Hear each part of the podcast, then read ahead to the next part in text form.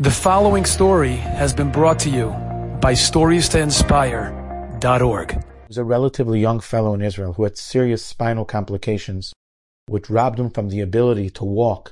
He was barely mobile, and he stayed at home, and his life was extremely challenging. At some point, through medical referrals, he traveled to Europe to have spinal surgery, but unfortunately, the spinal surgery did not take, and he still had the same issues and complications. His life was very challenging, but he kept his spirits up. Again, the Jewish people are incredible, and through medical referral network, he found out about a particular doctor in the United States who does spine surgery successfully with his particular challenge. The issue was he'd need to be in the United States for at least two months, and somebody would have to be there to accompany him.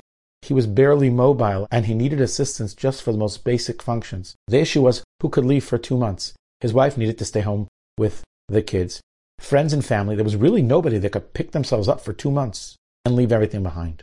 The only possibility was his son, who was in his young 20s, who was sitting and learning in yeshiva. His Rebbeim felt that traveling to the United States to a strange place away from the yeshiva would really disrupt his growth in Yiddishkeit, his growth in Torah, and Yerushalayim. And with a lot of back and forth, and finally decided the son would go along. The son traveled with his father, and he was incredible. For those two months, through the difficulties of surgery, he was there for his father in every single way possible. He helped take him to the bathroom and dress him and feed him and clothe him. Incredible. After two months, the surgery was relatively successful. They returned to Israel. The father now was able to walk around. And shortly thereafter, the son got engaged, and everyone was so happy for the son. Now, who did he get engaged to? Fascinatingly, somebody local, someone in Israel. But how did this shidduch come about?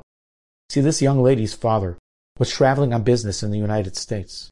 And he came to a shul and he saw a young man taking care of his father with such love, such affection, and such dedication. He said, I have a daughter at home, and I would love a young man like this to be part of my family. They inquired, the young couple met, and like they say, the rest is history.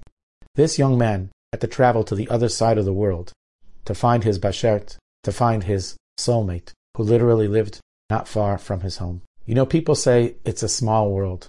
It's not true. It's a very large world. However, it's really well run. Enjoyed this story? Come again. Bring a friend. Stories to inspire.org.